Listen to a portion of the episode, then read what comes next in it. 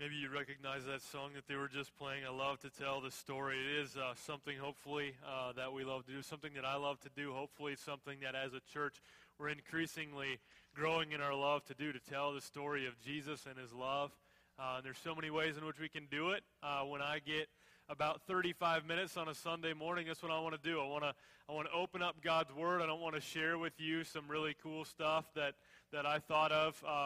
I want to share with you, here's what God says, and I think God's Word can shape and change us, molding our minds, molding our hearts, and I expect it'll do that even today. So we're going to pray about that here in just a moment, but just to get you up to speed, it's the time of year where people are gone here and there, and now we're kind of all getting back into the swing of things, and so last week we started a series in the book of Romans, and we mentioned at the beginning of that series that this letter that the Apostle Paul wrote to Roman Christians, both Gentile and Jewish Christians, in the mid-50s A.D., Christians living in Rome, that this letter is maybe the letter that's had more of a profound impact on more people throughout history than any letter that's ever been written.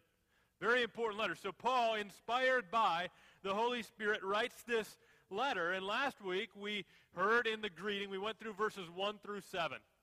So we heard in this greeting, Paul introduced himself, and then he gave us this glimpse, kind of these hints at the gospel story that he's going to tell throughout the rest of the book. We saw that in verses 2 through 5, and then in verses 6 through 7, he's saying, well, here's who it's to. Okay? So that's what we saw last week. I mentioned also last week that as we go through the book of Romans, Romans can be pretty easily divided up into four sections, chapters 1 through 4, chapters 5 through 8, chapters 9 through 11, and then chapters 12 through 16. We're not going to go through the whole thing at one time. We're going to go through it section by section. So from now until mid-March, we are going to go through Romans chapters 1 through 4. The theme that runs through the whole book is the theme of the gospel, right? But there are other themes that are kind of more sub-themes in the sections. And so in this first section, righteousness seems to be a theme that runs through each of these. The word righteous or righteousness shows up 21 times in these first four chapters, quite a bit. So we're going to be talking about righteousness quite a bit and the gospel quite a bit. Now, today you'll notice that we're going to go through chapter 1, verses 8 through 17. Now, 16 and 17, those two verses, they pretty much encapsulate the theme of the book of Romans. Those are huge verses, and as I was studying the passage this week and preparing to preach this morning, I had like a full sermon on verses 8 through 15, and I didn't want to just like quickly mention 16 to 17, so what we're going to do, I'm going to quickly mention them this week, but we're going to get into them in a little more depth next week. So we're going to kind of hit 16 and 17 twice. Most of the sermon today will be on verses 8 through 15. Here's the big idea. You can see it inside your bulletin. We put a sermon notes page along with a discussion guide for your life group, so those of you that are getting together in those. And inside there, you can read the big idea of the message today, and that is this. We long to engage in gospel ministry together because the gospel is the power of God to save and declare as righteous all who believe. That's the big idea today. So that's where we're headed here in a little bit. But this is the time of year when people make some big plans. They have some goals, you're laying out some things, and you're thinking, okay, this year I'm going to be better at this. This year I want to grow, right? And so you might say, this year I am going to have a plan to read the Bible more regularly, okay? So we have Bible reading plans back there. Maybe you've picked up one of those, and maybe that's your plan. I want to read the Bible more regularly so that I can grow in my relationship with God, right? You might have another plan. Well, I want to exercise more and eat healthier so that I don't grow so much this direction. Right?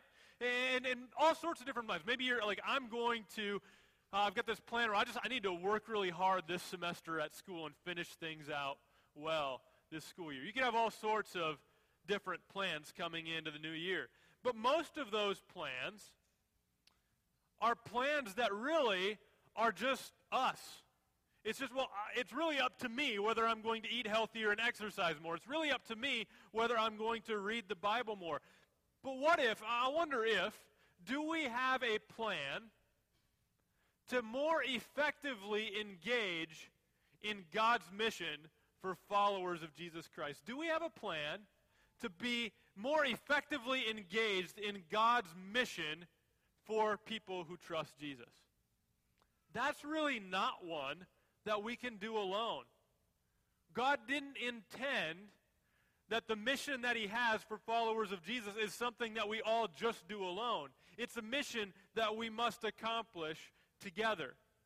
And so we're going to see that as we go through the book of Romans, but even especially here, Romans chapter 1 today, verses 8 through 16. So if you have a Bible with you, and we do encourage you on Sunday mornings to bring a Bible with you. If you don't have a Bible, let me know and we'll get you one, because we want you to be able to hold on to a copy of the Word of God. We put it up on the screen as well, but it's good for you to have it open so you can look at some context, and maybe you have a different version, different translation, and that's helpful sometimes too. So we're today in Romans chapter 1, verses 8 through 17, and if you're able to, why don't you stand as we read God's Word. I'm going to begin by praying, and then we'll open it up. Heavenly Father,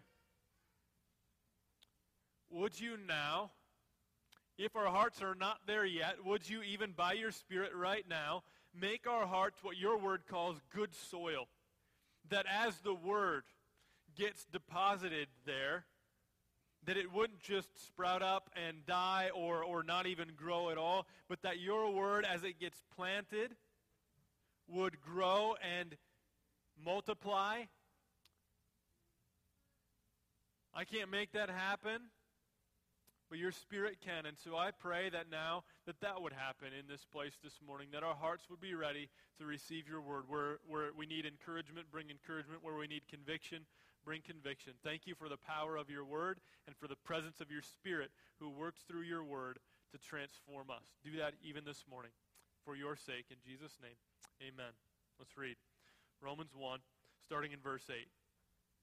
First, I thank my God through Jesus Christ for all of you, because your faith is proclaimed in all the world. For God is my witness, whom I serve with my Spirit in the gospel of his Son, that without ceasing I mention you always in my prayers, asking that somehow by God's will I may now at last succeed in coming to you. For I long to see you, that I may impart to you some spiritual gift to strengthen you. That is, that we may be mutually encouraged by each other's faith, both yours and mine. I do not want you to be unaware, brothers, that I've often intended to come to you, but thus far have been prevented, in order that I may reap some harvest among you as well as among the rest of the Gentiles. I am under obligation both to the Greeks and to barbarians, both to the wise and to the foolish. So I am eager to preach the gospel to you also who are in Rome. For I'm not ashamed of the gospel, for it is the power of God for salvation to everyone who believes, to the Jew first and also to the Greek. For in it the righteousness of God is revealed, from faith for faith, as it is written, the righteous shall live by faith. You can be seated.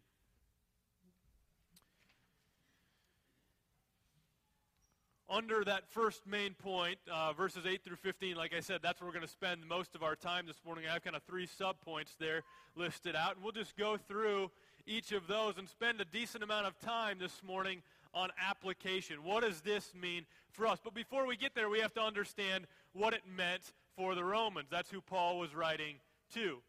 And so, let's look at Romans chapter 1, verses 8 through 10. Here's the little title I put on that, and that is this. Gospel people are thankful for each other and pray for each other. Okay? Gospel people are thankful for each other and pray for each other. Remember, we mentioned last week that Paul hasn't been to Rome yet. Most of the time he writes a letter to people that he's met and had some contact with and even spent a good deal of time with. But in the book of Romans, he's writing a letter to people that he hasn't spent time with. Right? But you notice in verse 8 that Paul knows something about them, and he's very thankful. He starts off, he says, first, I thank my God through Jesus Christ for all of you, because your faith is being proclaimed in all the world. Somehow, word has come to Paul. Now, Rome is an extremely important city, right? So what happens in Rome, you hear about that. It's kind of like in the news here, right? What happens in New York City, Los Angeles, Washington, D.C., we hear about that. Most of the people in most of the world don't hear much about what happens in Iowa Falls, right? But in that day, you would have heard what was going on in Rome.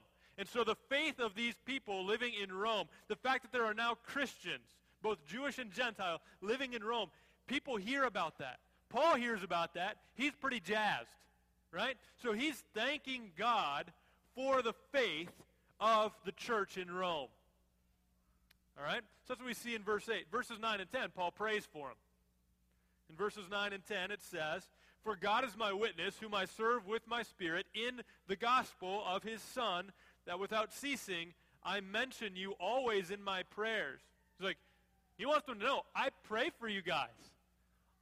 When I'm praying, I'm mentioning you in my prayers. And then even follows it up saying, asking that somehow by God's will, I may now at last succeed in coming to you. That's one of the things I love as I read through Scripture, and I'm reading Paul's letters, and you read through the book of Acts, and you start thinking about Paul and his life. Now, he was a single guy, had once been Jewish, had a different name named Saul, right? And so he persecuted Christians. Very zealous, very ambitious kind of man. Used to use his zeal to persecute Christians, and now, after his conversion, he's totally flipped, and now he's going around preaching the gospel. He's arguing with skeptics. He's teaching in synagogues. He is planting new churches. He is raising up church leaders. He's writing letters to those that he's had. He's a busy dude, right? When we have busy schedules, Paul's a busy dude. And then he says, in most of his letters, he's letting the people know how much he prays for them. He's not too busy to stop and pray for other believers scattered all over the world. He's praying for his brothers and sisters in Christ. It's a great example for me, for you hopefully as well, as you look at Paul's letters. Second point is this, under that first point. Gospel people long to be with each other for encouragement in their faith. Right? Gospel people long to be with each other for encouragement in their faith. So at the end of verse 10, Paul's prayer request when he's praying for Rome often is, I want to come to you. I pray that it's God's will that I get to come and see you. I want to be with you. Right? And then, by the way, so why? Because you got to wonder, so why does Paul want to go to Rome so bad? Well, I mean, you think it was because Paul really wanted to get a selfie of himself with, like, the Roman architecture in the background because that would really impress people? If Paul wasn't desiring to be like this tourist in Rome, wanting to check everything out. Like, oh, I love Rome. I've heard about Rome. I bet it's awesome. I got a postcard from there once. I want to go. No. Paul's motivated by the gospel. He really wants to go to Rome. And in verses 11 and 12, we're going to find out why. Why does Paul really want to go to Rome? Verse 11, "For I long to see you, that I may impart to you some spiritual gift to strengthen you." Right? So he's pretty vague there, but he's got something he wants to give them. And it's not something wrapped up in wrapping paper. It's a spiritual gift. And if we're trying to understand what is Paul's spiritual gifting, well, it seems pretty clear that the role that God's given him as an apostle is to be one who proclaims the gospel. That's what Paul's job is as an apostle, to go about proclaiming the gospel. And so it seems probably most likely that what Paul is saying is, I've got this gift for proclaiming the gospel and teaching people and raising people up. I want to come there and give that to you to strengthen you. Okay? That's what Paul wants to come and do.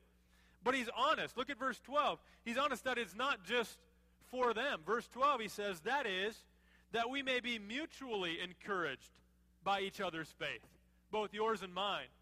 So here is the Apostle Paul, writer of half of the books in the New Testament, starting churches everywhere. He's saying, I want to come to you, new believers, new church, new Christians in Rome, and I'm not just coming to give you something, I'm coming that we may be mutually encouraged. It's good for you if I show up there and we spend some time together, but it's also good for me. If I get to spend time with you, brothers and sisters in Christ, that's good for me. We need to be mutually encouraged by each other's faith. Right?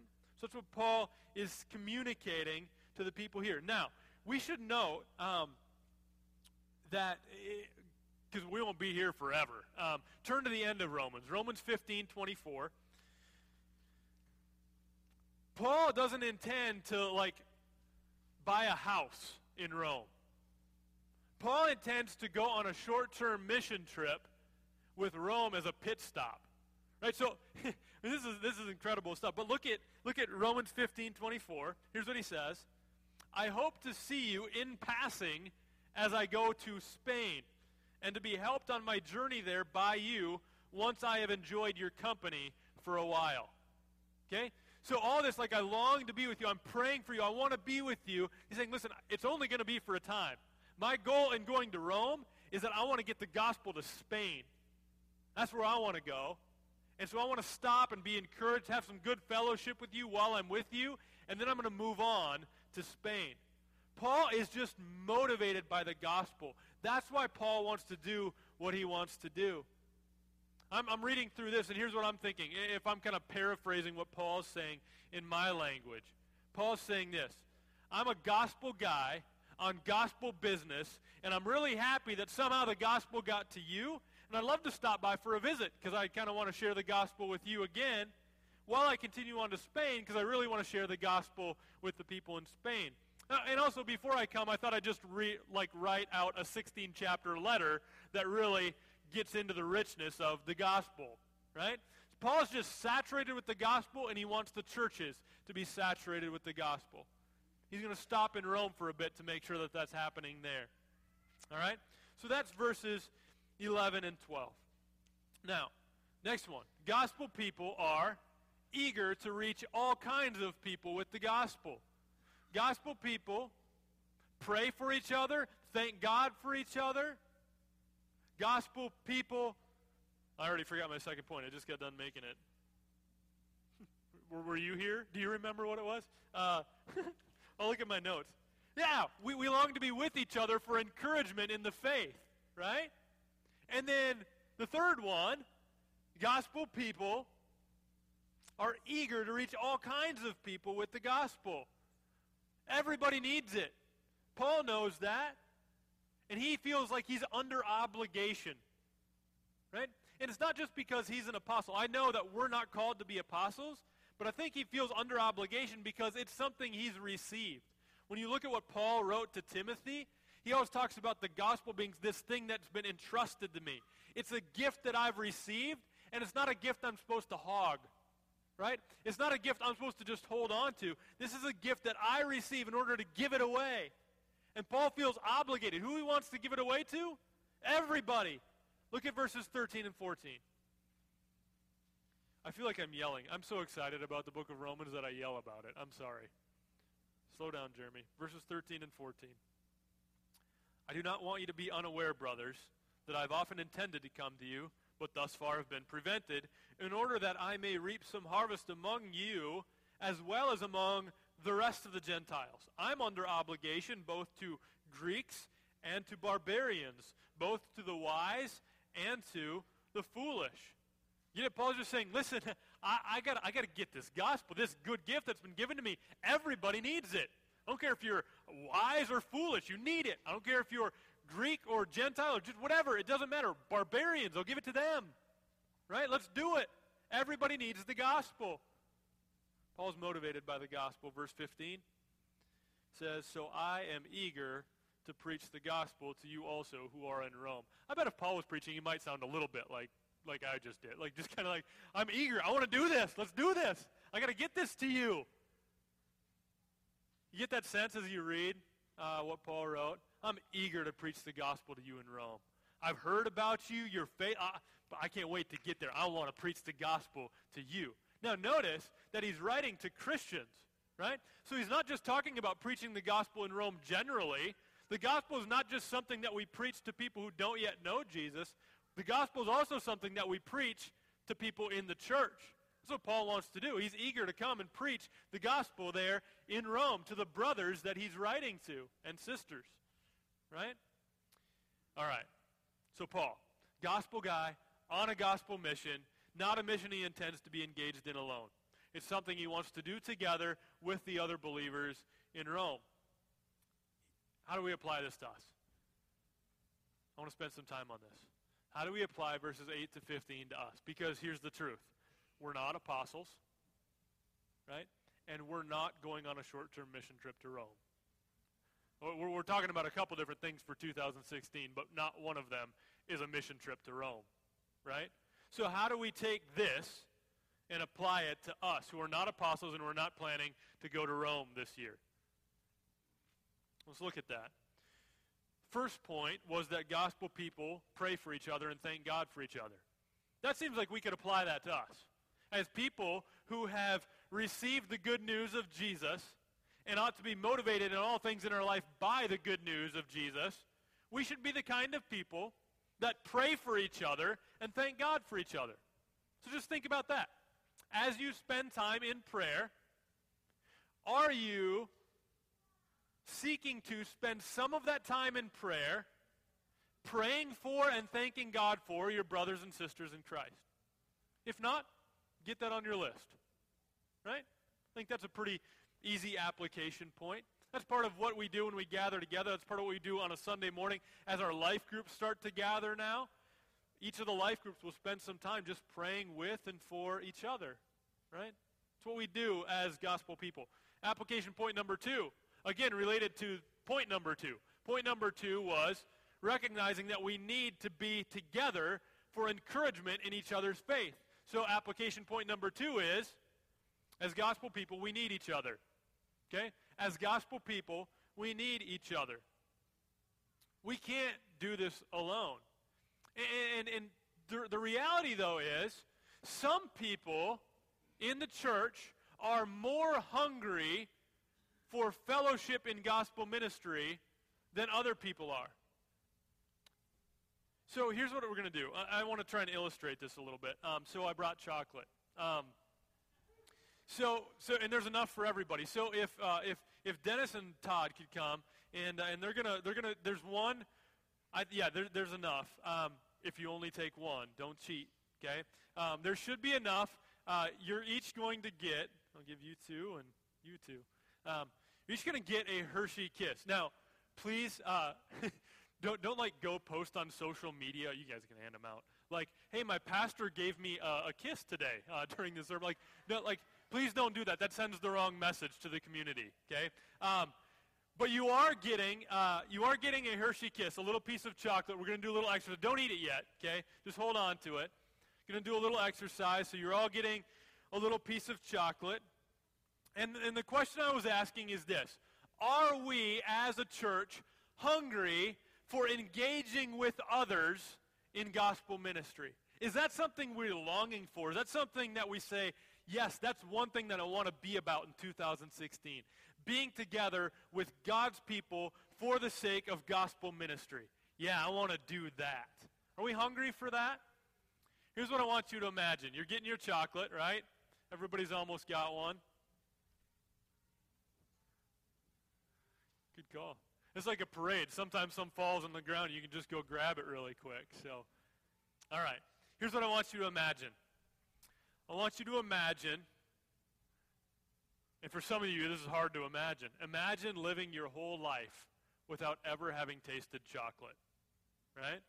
You imagine your whole life. Like, you've seen other people eat chocolate, and every time you've seen it, it's like, well, that's just a brown hunk of something. I don't know why. Because you have plenty of food yourself, and you're content with the food that you have.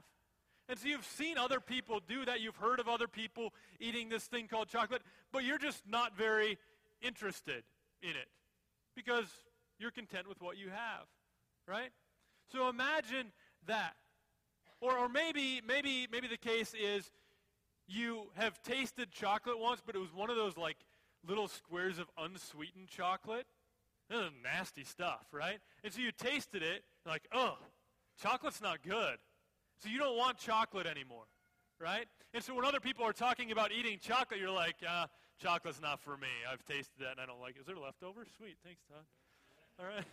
All right. I'll eat with you. Appreciate it. Okay, so imagine that's you, right? But here's what I want us to do. I want us to take a little bite. Go ahead. Eat the whole thing. Don't take a bite of a Hershey Kiss. That's ridiculous. Eat it. Imagining, remember, you've never had anything like this before. And you taste it. That's good. Isn't it? That's good. You're like, hey, that's a good church. I'm coming back next week. That's really good. Here's what I want us to think about. That I think fellowship and gospel ministry can be like that. You can have the attitude that's like, I think that's for other people. This like getting together with God's people and doing ministry together. I'm content with what I have. I'm content with being with God's people on a Sunday morning. Oh, that's good. That's good enough for me. But I think fellowship and gospel ministry is a lot like chocolate, where you taste it, you have a bite of it, and you're like, that tastes good. I think I might like more of that. Or maybe your experience with fellowship and gospel ministry, you've been together with God's people before and kind of been in some close relationships and engaged in gospel ministry, and you're like, you got one of the bitter bites, right? Your experience wasn't so good. You took a bite of unsweetened chocolate. You got together, and your experience of fellowship with believers wasn't great. But I think overall, typically, fellowship with believers and being engaged in gospel ministry is a good thing. And once you taste it, I think you say, yeah, I want more. And you start to understand what everybody's so excited about. And so that's what I want us to think about, that as we are gospel people, we need to recognize that we need this. We need to be engaged with each other in gospel ministry. And maybe all you need to do is just pray that God would give you a hunger for that. You're like, I have a bad taste. I've got a lot of stuff on my plate. Getting together with God's people, making that a priority, not really a big deal for me. Give it a try. Taste it. And I think it'll be good. We should long to be with each other for encouragement. Remember in verse 12, Paul's like, I want to be with you, not just for you, but for me, to be mutually encouraged in each other's faith. I just thought about me. I was thinking about me, and here's what I was thinking. I was thinking that I really like to be around mature Christians, right? So people who have been Christians for a long time and have just grown deep in their faith in Jesus. You know why I like to be around people like that? Because they remind me that God is always faithful and there's not a lot that I need to be worried about, right? I also like to be around brand new Christians, because when I spend time around brand new Christians, I am reminded of how awesome it is to have this new reality in life that I am now a new person in Christ. And that changes everything. And when I hang out with new Christians, I remember that. And that's so good for me to hang out with new Christians. It's good for me to be around Christians who are moved to tears with compassion and mercy for people, because I know I need to grow in that way, and I need to be around Christians like that. It's good for me to be around Christians that laugh at themselves quite easily, because they remind me that I'm not quite as big of a deal as I think I am sometimes. It's good for me to be around annoying Christians sometimes, right? Because then I need to remember how annoying I can be and how God calls other people to love me, and that's probably hard sometimes. It's good for me to be around Christians who are sick, because that reminds me that God is the healer and sustainer. It's good for me to be around Christians who are poor or incarcerated, because that helps me remember that Jesus is really all I need. It's good for me. I think it's good for us to be around other Christians who are in a different spot in life than we are. And so one of the things that I mentioned at the beginning that we're doing is we have these life groups in our church. And we really want as many people, and there's a lot of people signed up. There's like over 50 already signed up to be in one of these life groups. And the reason that we have those, lots of reasons, but one is that we want to be engaged with each other, doing life together and engaged in gospel ministry together. Those of us who have tasted it have generally enjoyed it quite a bit and recognize I need this. I need to be around for the encouragement of my faith, but not just for me, for other people. If you got your Bible, turn really quick, because I was looking at this week. Ephesians 4. Go ahead and turn there if you've got your Bible with you. I think we've got it, so it'll be up on the screen too. Ephesians 4. And in Ephesians 4, verses 15 and 16, here's what it says. Speaking the truth in love, we are to grow up in every way into Him who is the head, into Christ, from whom the whole body, joined and held together by every joint with which it is equipped, when each part is working properly, makes the body grow so that it builds itself up in love. If you were to just look around you here this morning and be reminded of the fact that your growth depends in part on the people that are sitting around you here. And their growth depends in part on you. Quick illustration. So when I was in middle school and high school, I played basketball. Wasn't very good at it, but enjoyed doing it. There was other people that were really good. If you're going to have somebody on a basketball team get hurt, you'd prefer it would be a guy like me, right?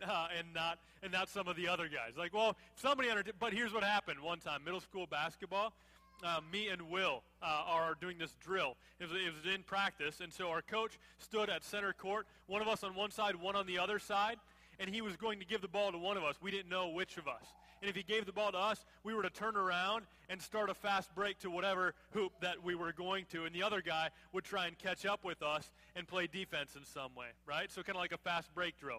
So that's what he would do. Well, the coach gave the ball to me, and I wasn't faster than Will. Will was faster than me. He caught up to me as I was going up for a layup. He jumped up a little after me. I landed first, and Will landed on my foot or something like that, and his kneecap ended up over here. This horrible popping noise, and it was just hanging out. It was one of the grossest things I've seen. Like, oh!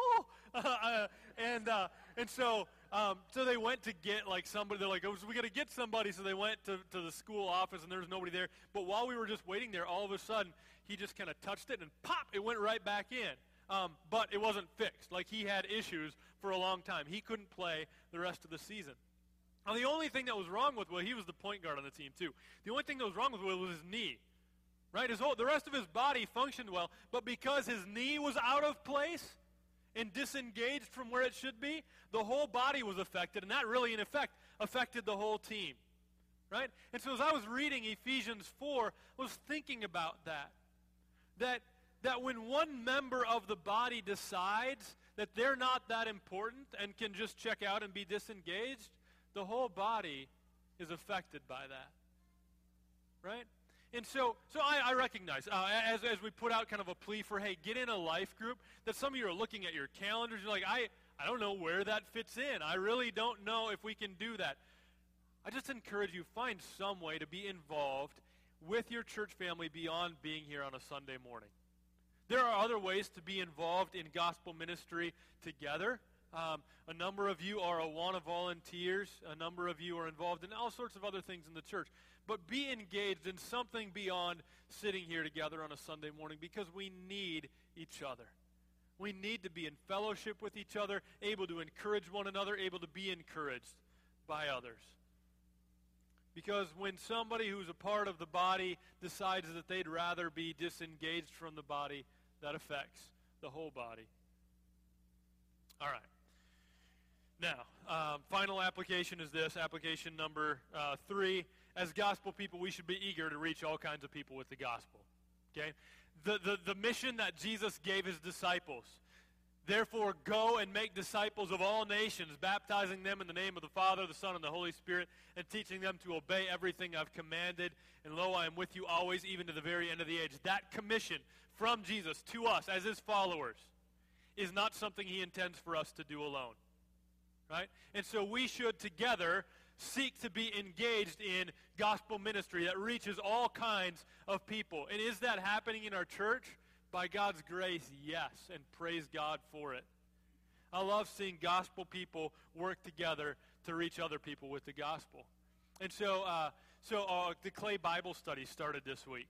Okay, and in the Clay Bible Study, they added more new ladies, again, from outside of our church, and an opportunity. And that takes a lot of people. So there's people leading, there's people teaching, there's people organizing childcare, there's people coming to do childcare. I love watching that on a Tuesday. I can't participate because I'm not a lady, but I can watch that and watch gospel ministry taking place as God's people work together, each playing a role in that. That's so good to see.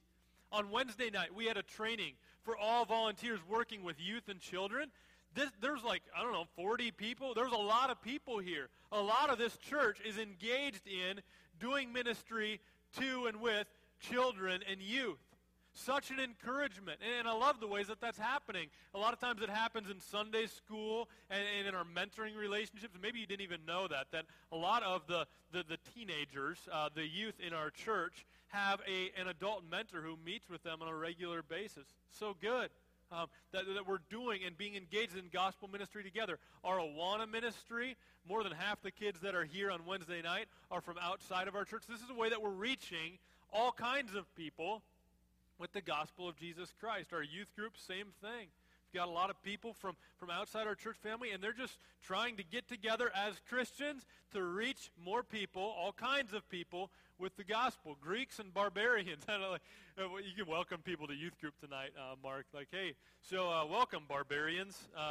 We think you need the gospel. Glad to have you here. Right? All kinds of people. Just like Paul said, I'm obligated to get this word out to all kinds of people. All right, and maybe you can even be thinking about, as you get together with a life group, maybe you could think about, how does our life group engage in reaching all kinds of people? You can talk together as a life group. Is there someone that we should be inviting from outside of our church to join us in our life group? We could do that. Is there a way in which we need to be all together praying for some specific people? Is there a way in which we can figure out how to serve together as a life group? When God's people get together, we get together in order to reach out with the gospel to all kinds of people.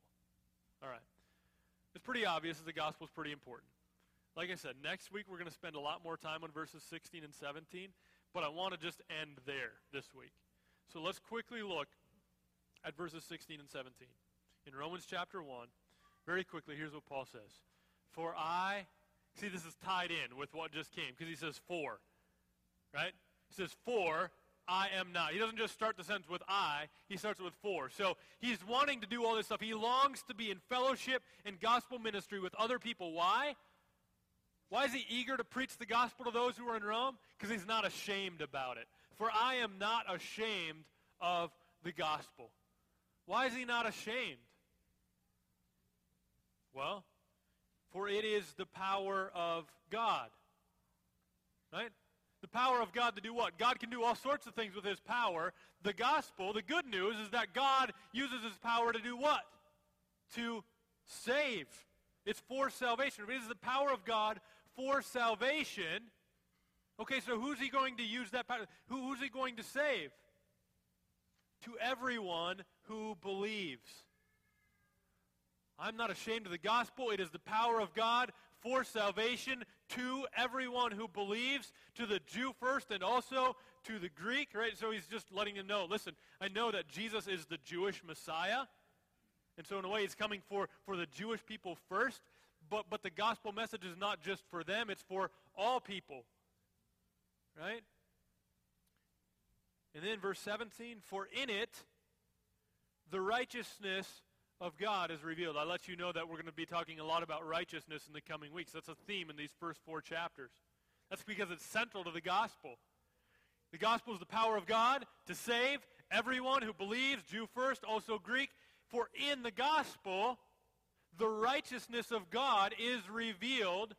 And how do we receive the righteousness of God and see the righteousness of God? Well, it's from faith for faith. As it is written, then he quotes from Habakkuk, the righteous shall live by faith. All right. Here's what I want you to get today.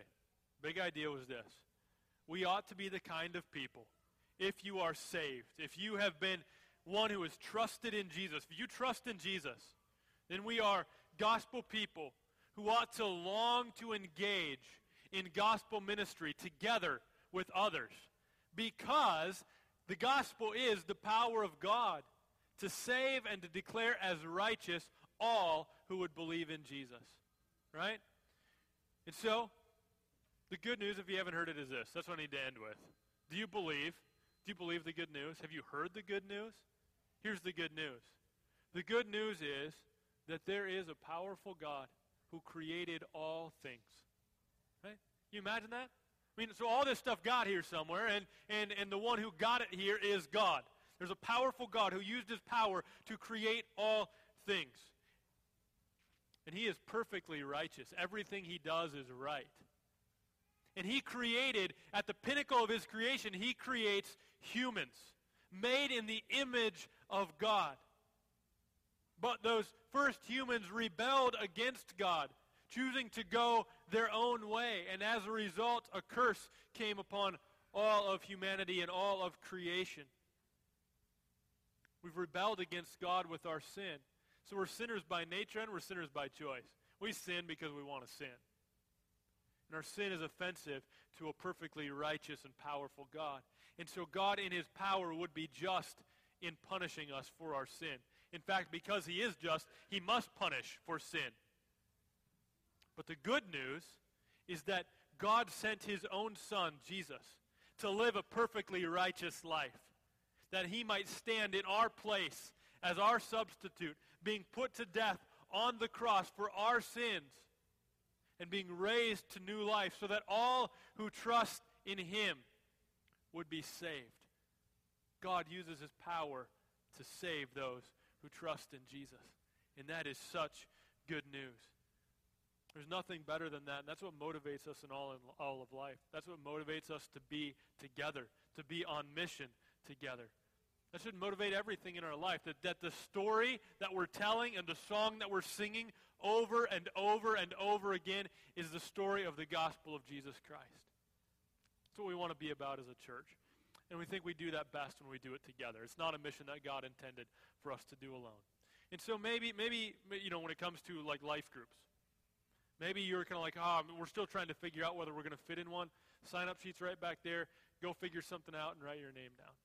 If that's not going to work out for you, think of some other way in which you can figure out, maybe ask me, ask somebody else, how can I be involved? How can I be engaged in gospel ministry together with other people? I know that's important. I want to do it. How do we do that? I'm going to pray. And while I'm praying, the worship team is going to come up so we can sing a closing song together. Let's pray. Heavenly Father, we are so thankful for the good news. The gospel is so simple, and it's a message that is to go to all, to the wise and to the foolish, to the religious and to the non-religious. The point of it is not how we perform and what kind of religious activity we're engaged in. The point of it is who Jesus is and what he's done. I pray that you would give us the kind of zeal that Paul had, that he just longed to be with his brothers and sisters in Christ, that they might encourage each other and that they might together be involved and engaged in gospel ministry to all kinds of people. That's what I want our church to be, and I'm pretty sure, God, that that's what you want this church to be as well. I pray that that would be the desire of more and more of the people in the church as well, that we want this church, Iowa Falls Evangelical Free Church, to be engaged together in gospel ministry in many forms. Thank you for the ways that you're at work in it and through us. We pray that there would be even more work in 2016. So thank you for this book. Thank you for the message and the way that it applies to us and the way that it can encourage and exhort us to do the things that you've called us to do. But thank you most of all for the gospel of Jesus Christ, that we can have assurance that if we trust in Jesus, if we're people who turn from our sin and trust in Jesus, then we can have the assurance that we will one day be welcomed into his presence, not with a righteousness that is of our own because we worked really hard to be really good, but a righteousness that's been given to us by you through faith in Jesus. What a gift. Help us to celebrate that and share and tell that story over and over again this week and to do it together. In Jesus' name. Amen.